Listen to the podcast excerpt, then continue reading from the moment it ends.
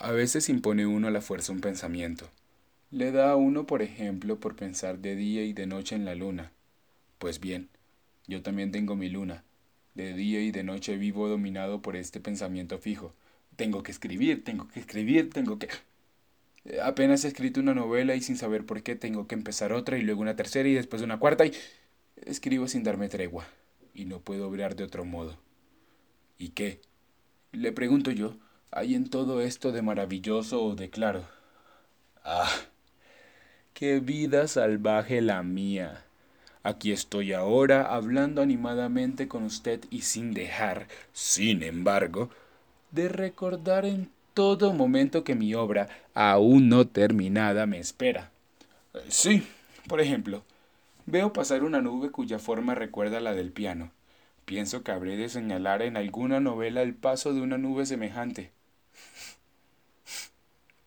Huele alítropo, y enseguida mi mente registra.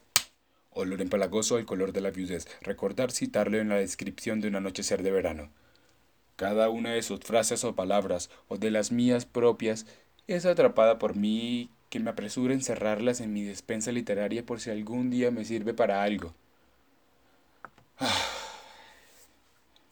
Cuando termino mi trabajo, corro al teatro o voy a pescar. Aquí, donde debería haber descansado y olvidado, no puedo ya hacerlo. Pues dentro de mi cabeza comienza a dar vueltas otra pesada bala de peltre, un nuevo argumento.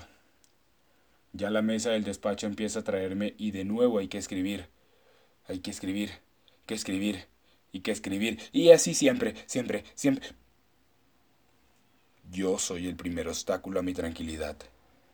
Siento que me devora la propia vida, pues para conseguir la miel que luego entrego a alguno de los otros seres que pueblan el espacio, he de recoger antes el polvo de mis flores, destrozarlas y pisotear sus raíces.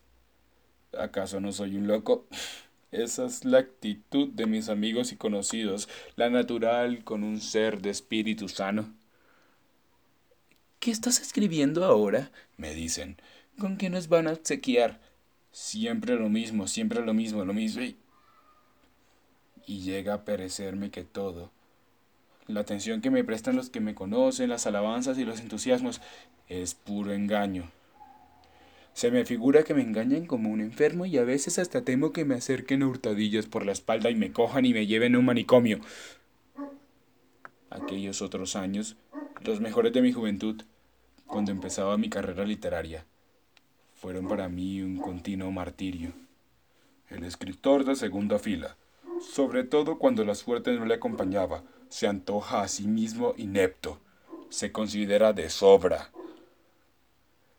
Sus nervios desgastados se mantienen en constante tensión, y se pasa el tiempo vagando por los círculos literarios sin ser aceptado ni advertido por nadie. Teme mirar a los ojos de los demás, franca y valerosamente, como el jugador apasionado cuando no tiene dinero. Nunca he visto a mi lector, pero sin saber por qué, la imaginación me lo presenta predispuesto en contra mía y lleno de desconfianza.